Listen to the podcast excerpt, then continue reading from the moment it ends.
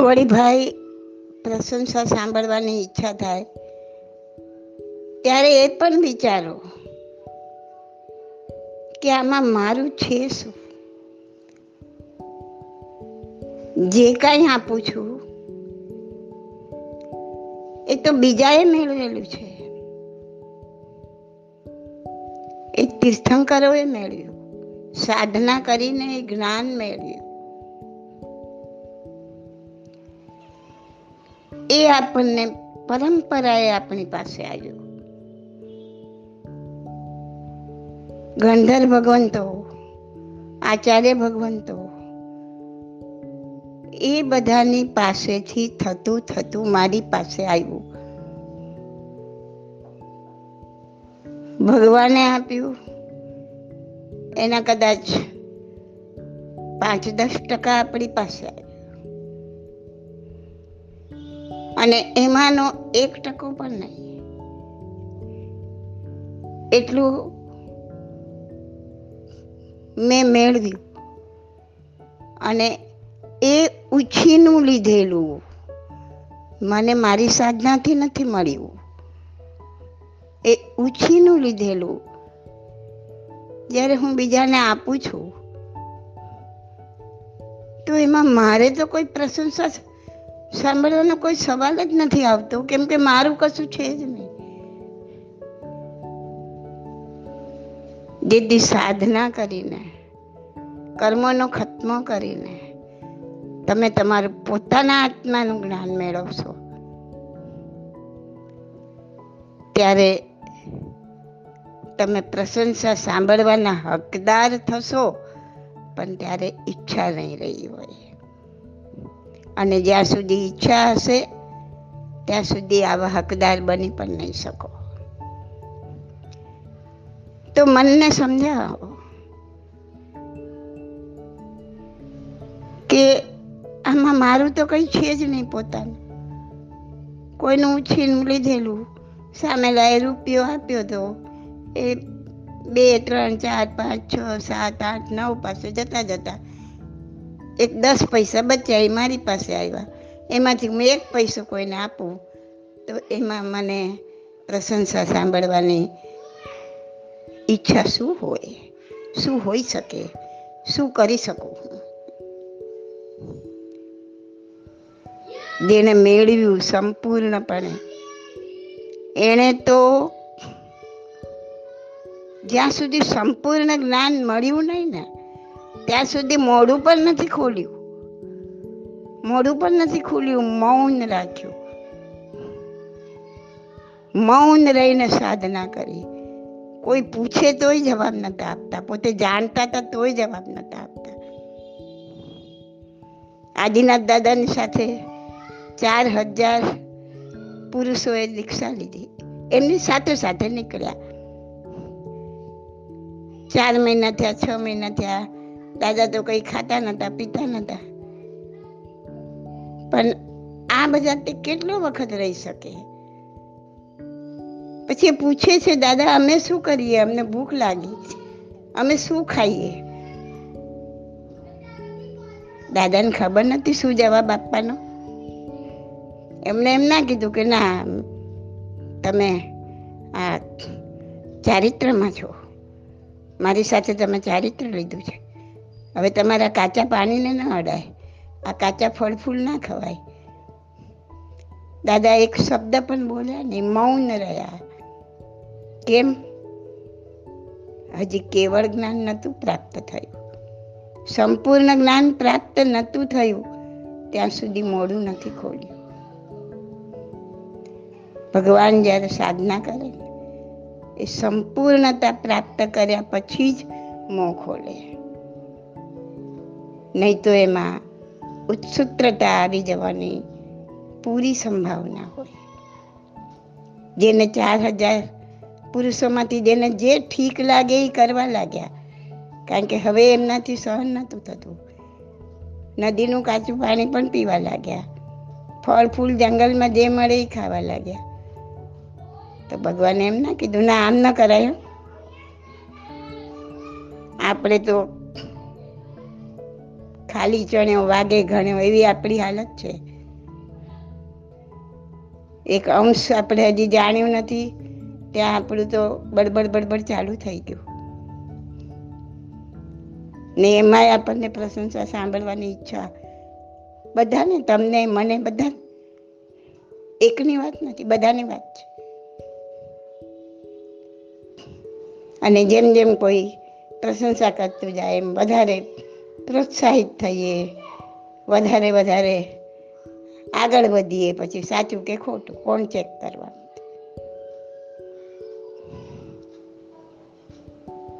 તો હંમેશા દ્રષ્ટિ એમની સામે રાખો. ખાલી એટલું જ વિચારો કે ભલે આ કાળને લીધે અત્યારે કોઈ એવા કેવળ જ્ઞાની બી નથી કે જે આપણને કહેવાના છે શું સાચું છે, શું ખોટું છે. તો કાળના પ્રભાવે આપણને જે કાંઈ કુદરતી, કોઈ જન્મનું પૂર્વ જન્મનું કહો કે ગમે તે કહો, કાંઈ મળ્યું છે. લોકોને જાણવાની ઈચ્છા છે, પસંદ કરે છે. આપી દો છો, બસ ત્યાં નિષ્પૃહ થઈને અટકી જાઓ. એક જ વિચારે કે હશે મારા કોઈ જન્મના લેન દેન, કોઈ જન્મના મારા આ કર્મ જ હું ભોગવી રહ્યો છું. આ પણ એક કર્મ જ ભોગવી રહ્યા છો. કર્મ વેદી રહ્યા છો. ઈચ્છો કે ના ઈચ્છો, આ કરવું પડે છે, કરું છું.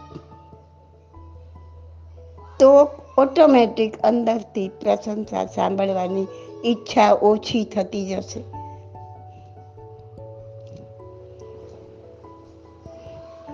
હું ડીપલી નથી સમજાવી શકતી, કદાચ. આઈ ફીલ પણ હું તમને સમજાવી કદાચ નથી શકતી. પણ તમે જેટલું આમાંથી સમજી શકો, તે સમજજો. સમજવાનો પ્રયત્ન કરજો.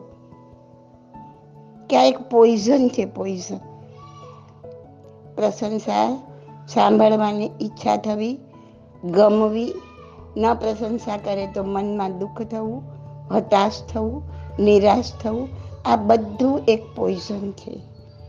ઝેરનું એક ટીપું છે કે જે તમારી બધી જ જે તમે એને મહેનત કો, ક્રિયા કો, ધર્મ કો, જે કંઈ, એને સરવાળે શૂન્ય કરી નાખશે. મારે એ ના જોઈએ. બસ દરરોજ મનને કહો મારે આ ના જોઈએ, મારે આ ના જોઈએ. એમ કરતાં કરતાં એમાંથી બહાર નીકળી શકાશે. ઇઝી નથી. કદાચ કોઈ જન્મની સાધના હોય અને કોઈ આમાંથી બહાર નીકળી શકે, પણ બહુ ઓછા.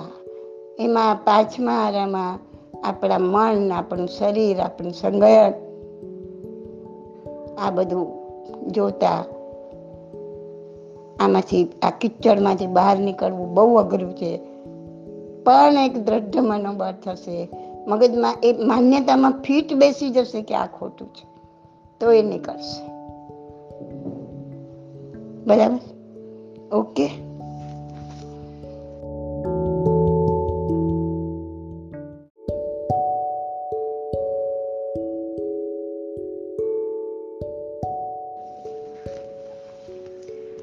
રૂપલબેન તમારો સવાલ છે કે જ્યારે સપવર્તનીય આયુષ્ય એટલે કે સોપક્રમ આયુષ્ય. તો સોપક્રમ આયુષ્ય હોય ત્યારે તો આયુષ્ય કર્મ પૂરું ન થયું હોય તો પણ તે સમયે તેના દલિકો ફટાફટ ભોગવાઈને અકાળે આયુષ્ય પૂરું થઈ શકે છે. તો આમાં નિયતિ કઈ રીતે લાગુ પડી શકે? ઓકે. પહેલાં આપણે સમજીએ કે દ્રવ્ય આયુષ્ય કોને કહેવાય ને કાળ આયુષ્ય કોને કહેવાય? સોપક્રમ કોને કહેવાય? નિરુપક્રમ કોને કહેવાય? પછી તમને આ વાત સમજાવું છું. જો આપણા આત્મા પર આયુષ્ય કર્મના જેટલા પણ રજકણો એટલે કે દલિકો ચોંટેલા છે ને, એને દ્રવ્ય આયુષ્ય કહેવાય. અને આ જે રચકણો ચોંટેલી છે આયુ કર્મની એ ચોક્કસ માપમાં ક્રમશઃ આત્મા પરથી છૂટી પડે. અને એ પૂરેપૂરી છૂટી પડે અને એ છૂટી પડતા જેટલો ટાઈમ લાગે, જેટલો સમય લાગે, એને કાળ આયુષ્ય કહેવાય. અને આ જે રચકણો આત્મા પરથી પૂરેપૂરી છૂટી પડે ને પછી જ મૃત્યુ થાય એક પણ રચકણ જો આત્માને ચોંટેલી હોય ને, ત્યાં સુધી મૃત્યુ થાય નહીં. એટલે એનો અર્થ તો એ થાય કે દ્રવ્ય આયુષ્ય તો બધાએ પૂરેપૂરું ભોગવવું જ પડે, બરાબર? કારણ કે દ્રવ્ય આયુષ્યની એક પણ રચકણ જો હોય, ત્યાં સુધી મૃત્યુ થાય નહીં. એટલે દ્રવ્ય આયુષ્ય તો દરેક જણે પૂરેપૂરું ભોગવવું જ પડે, એમાં કોઈ ફેરફાર થાય નહીં. પણ જે કાલ આયુષ્ય છે એટલે કે આયુ કર્મના દલિકોને ખરવામાં જે સમય લાગે છે, તે અમુક કારણો લાગવાથી, અમુક ઉપક્રમ લાગવાથી ઓછા સમયમાં પણ ખરી શકે છે. એક ઉદાહરણથી સમજાવું. જેમ કે કોઈ દ્રાક્ષનો ઝુમખો છે, એ ઝુમખામાં અમુક દ્રાક્ષ ખૂબ મજબૂતાઈથી ચોંટેલી છે. તેને એક એક કરીને આપણે વ્યવસ્થિત કાઢીએ ને તે ઝુમકાને ખાલી થતાં પાંચ મિનિટ લાગે. બીજો એક ઝુમખો છે દ્રાક્ષનો, એમાં પણ એટલી જ દ્રાક્ષ છે જેટલી પહેલાં ઝુમખામાં હતી. પણ એ ઢીલી ચોંટેલી છે. એ ઝુમખાને આપણે આમ તેમ હલાવીએ ને તો બે મિનિટમાં બધી જ દ્રાક્ષ સાથે નીચે પડી જાય. એટલે શું આનો મતલબ થયો? કે બે એક સરખી દ્રાક્ષવાળા બંને ઝુમખાને ખાલી થતાં એકને પાંચ મિનિટ અને બીજાને બે મિનિટ લાગી. આવી જ રીતે આયુષ્ય બાંધતી વખતે જેના આત્માને કર્મની રચકણો શિથિલ ગોઠવાયેલી હોય, ઢીલી ગોઠવાયેલી હોય, તેને કોઈ ઉપક્રમ લાગતા એટલે કે કારણ લાગતા ઓછા સમયમાં ખરી શકે છે. એટલે કાળ આયુષ્ય ઘટી શકે છે અને એને સોપક્રમ આયુષ્ય કહેવાય. પરંતુ ગમે એવું ઉપકરણ લાગે, ગમે એવું કારણ લાગે, છતાં પણ જેના કાળ આયુષ્યમાં કોઈ ફેરફાર થાય નહીં. પૂરેપૂરું દ્રવ્ય આયુષ્ય પણ પૂરેપૂરું ભોગવાય કાળ આયુષ્ય પણ પૂરેપૂરું ભોગવાય, એને નિરુપક્રમ આયુષ્ય કહેવાય. એ વચ્ચેથી તૂટી શકે નહીં, એ પૂરેપૂરું ભોગવવું જ પડે.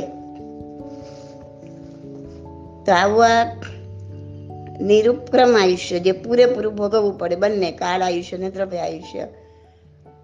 તો એ કોને હોય તો કે ભાઈ દેવોને, નારકોને, તીર્થંકરોને, ચક્રવર્તીઓને, વાસુદેવ, પ્રતિવાસુદેવ, બલદેવ, યુગલિયા ચરમ શરીરી ચરમ શરીરી એટલે એ જ ભવે મોક્ષે જવાવાળા આ બધાને નિરુપક્રમ આયુષ્ય હોય. એના આયુષ્ય કર્મના રચકણો એટલા ગાઢ ને એટલા મજબૂતાઈથી બંધાયેલા હોય ને, કે એમને એ દ્રવ્ય આયુષ્ય અને કાળ આયુષ્ય બંને પૂરેપૂરા ભોગવવા જ પડે, ગમે એવા કારણ લાગે. એમાં કોઈ ફેરફાર થાય નહીં. એટલે કે એ આપઘાત કરવા ધારે તો પણ કરી શકીએ, નહીં, એને આયુષ્ય પૂરેપૂરું જ ભોગવવું પડે.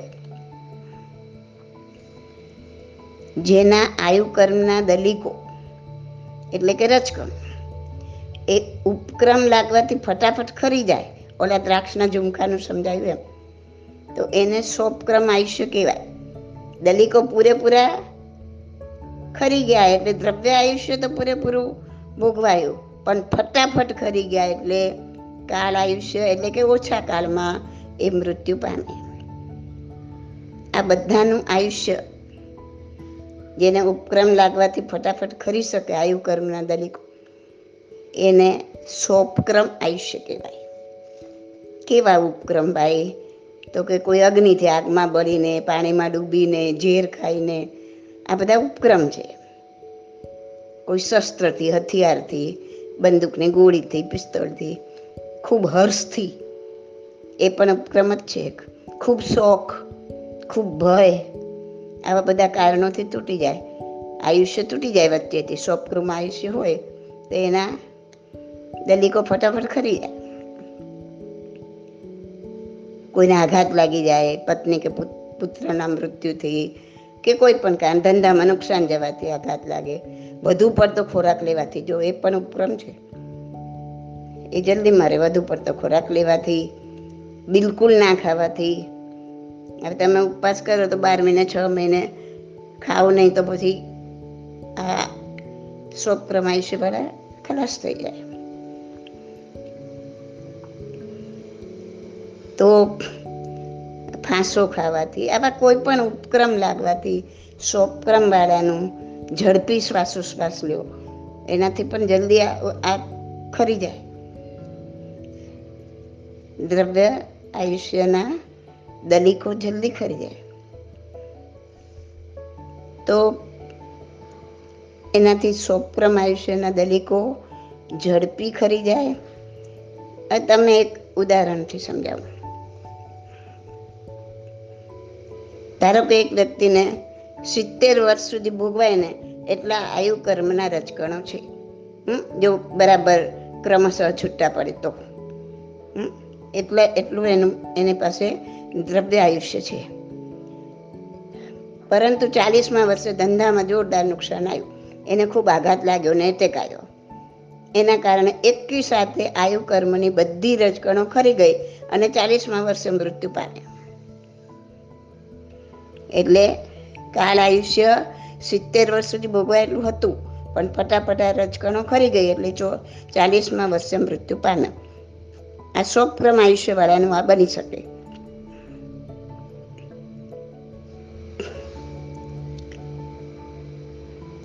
હજી ત્રીસ વર્ષ ભોગવાય એટલી દલિકો ત્રીસ મિનિટ કે ત્રીસ સેકન્ડમાં પણ ખરી શકે.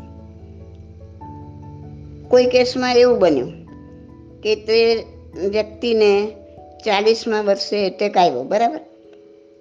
સિત્તેર વર્ષનું આયુષ્ય છે, ચાલીસમાં વર્ષે એટેક આવ્યો. બધી રચકણો ખરી ગઈ, પણ થોડીક રહી ગઈ. ધારો કે દસ વર્ષ હજી ભોગવા એટલી રહી ગઈ. વીસ વર્ષ જેટલી ખરી ગઈ ને દસ વર્ષ ભોગવા એટલી રહી ગઈ. હવે ચાલીસ વર્ષનો હતો ને એટેક આવ્યો, અને દસ વર્ષ જેટલી રહી ગઈ, એટલે હજી પચાસ વર્ષ જીવશે. એટલે ટોટલ પચાસ વર્ષ જીવશે. પણ પાંચ વર્ષ પછી પાછો એટેક આવ્યો. અને બાકી રહેલી પાંચ વર્ષની ભોગવા એટલી બધી રજકણો એક સાથે કરી ગઈ. અને એ વ્યક્તિ પિસ્તાલીસમાં વર્ષે મૃત્યુ પામે. તો શોભક્રમ બાંધેલ આયુષ્ય વચ્ચે તૂટવાનું કારણ એ નિમિત્ત પણ જીવ પરભર પરભવથી સાથે લઈને આવે છે. આગલા જન્મનું જન્મથી એનું નિમિત્ત એ સાથે જ લઈને આવે છે. કે આનું આ રીતના અકસ્માતથી મૃત્યુ થશે અને એના આયુ દલિક દલિકો ફટાફટ શીઘ્ર ભોગવીને ખરી જઈને એનું આયુષ્ય પૂર્ણ થશે. એવું એ પોતે સાથે નિર્માણ કરીને જ આવે છે. અને એ જ્યારે એનો ઉદય થાય ત્યારે બધા જે દલિકો બાકી હોય, ફટાફટ ભોગવીને પૂર્ણ કરે છે. માટે તો કેવળ જ્ઞાનીના જ્ઞાનમાં જે કાળે મૃત્યુ થવાનું હતું તે જ કાળે થયું છે. અકાળે કાંઈ થતું નથી. એ સ્વકાળે જ થાય છે. એ નિયત જ હતું, એ નક્કી જ હતું. નિરુપક્રમે જે હોય, એ લોકોને આ, આવી રીતના દલિકો ફટાફટ ભોગવી લેવા પડે ને એવું નિમિત્ત હોતું જ નથી. એ લોકો એવું નિમિત્ત લઈને જ નથી આવતા. અને શોકક્રમવાળા આવું કંઈક નિમિત્ત લઈને આવે છે. કાંઈ અકસ્માત થયો એટલે અકસ્માત થશે. આપણે ઘણા, તમને ખ્યાલ હશે, જ્યોતિષ શાસ્ત્રીઓ પણ તમારા નાના છોકરા હોય તો એનું જોઈને કહેતા હોય છે કે આને આટલામાં વર્ષે કંઈક અકસ્માત નડશે કે શું કહેવાય એને ઓલું છે, એનું મૃત્યુ થાય એવું છે. કદાચ બચી જાય તો બચી પણ જાય. એટલે મતલબ એ છે કે આવું કંઈક સાથે લઈને જ આવતા હોય છે. પરભવથી નિર્માણ કરીને જ આવતા હોય છે. જો બીજું એક ઉદાહરણ છે સમજીએ. એક ઘડામાં સમજી લો કે દસ લીટર પાણી છે. એ ઘડામાં એક કાણું છે. એમાંથી એક કલાકે એક લીટરની ગતિએ પાણી બહાર નીકળી રહ્યું છે. હવે કોઈ ગણિત શાસ્ત્રીને પૂછો તો એ કહેશે, એને પૂછો કે કેટલા કલાકે ગળો ખાલી થશે? તો એ કહેશે કે દસ કલાકે.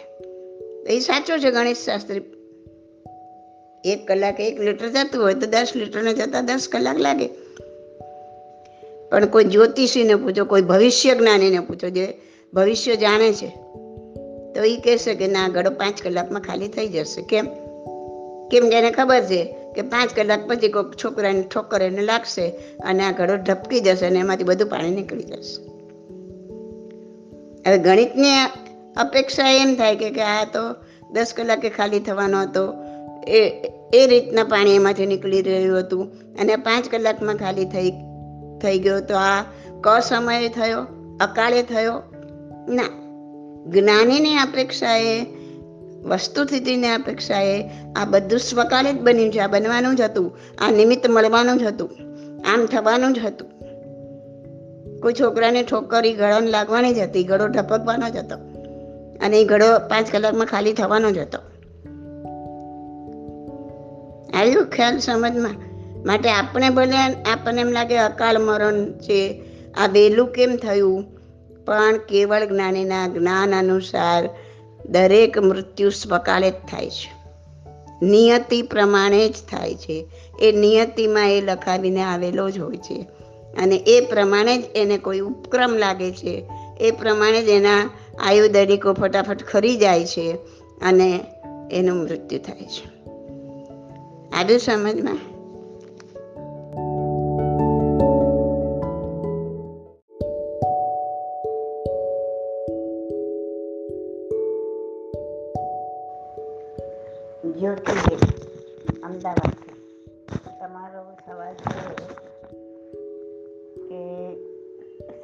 કૃષ્ણ ભગવાનને સાતમી નરકમાંથી ત્રીજી નરકની ગતિ મળી. અઢાર હજાર સાધુને વિનયપૂર્વક વંદન કર્યું. તેના ફળરૂપે તો એ કેવી રીતના? એ જે શોપક્રમ આયુષ્ય અને નિરુપક્રમ આયુષ્ય વિશે જે સમજાવ્યું છે, એના સંદર્ભમાં તમારો આ સવાલ છે. અને એના જ સંદર્ભમાં બીજો સવાલ તમારો છે કે પ્રસન્નચંદ્ર રાજર્ષિ એમના આયુષ્યમાં ફેરફાર થયો છે તે કયા કારણે? બેન, જે આયુષ્યનો એક વખત ભોગવટો ચાલુ થઈ જાય, એમાં પછી કોઈ પણ ફેરફાર થાય નહીં.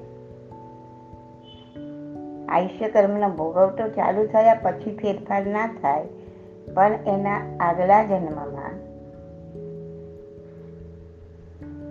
તમે તમારા પુરુષાર્થ દ્વારા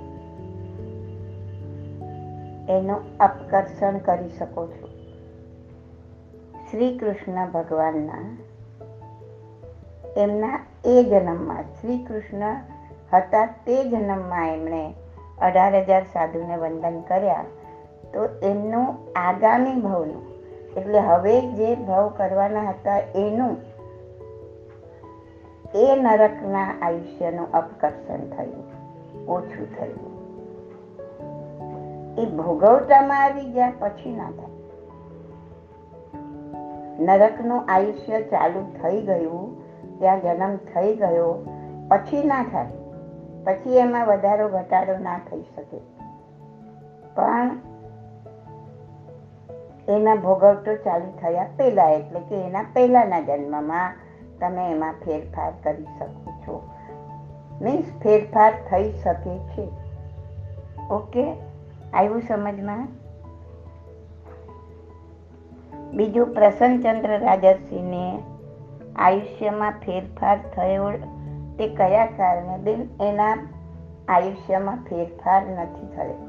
તમે વાત સમજ્યા નથી. એમનો આ એ ચરમ શરીરી હતા. એ જ ભવે મોક્ષે જવાવાળા હતા. એમનો આયુષ્યનો ભોગવટો ચાલુ થઈ ગયો હતો. એમાં ફેરફાર ના થાય. હજી એમનો આયુષ્યનો બંધ નતો પડ્યો.